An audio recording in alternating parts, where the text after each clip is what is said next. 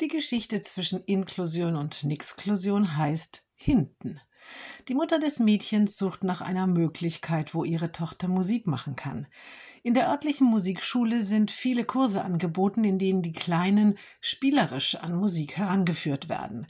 Sie ruft dort an und erkundigt sich. In dem netten Telefonat erwähnt sie auch, dass ihre Tochter behindert ist. Oh, sagt die Dame am Telefon, dann kann sie nicht in den normalen Kursen mitmachen.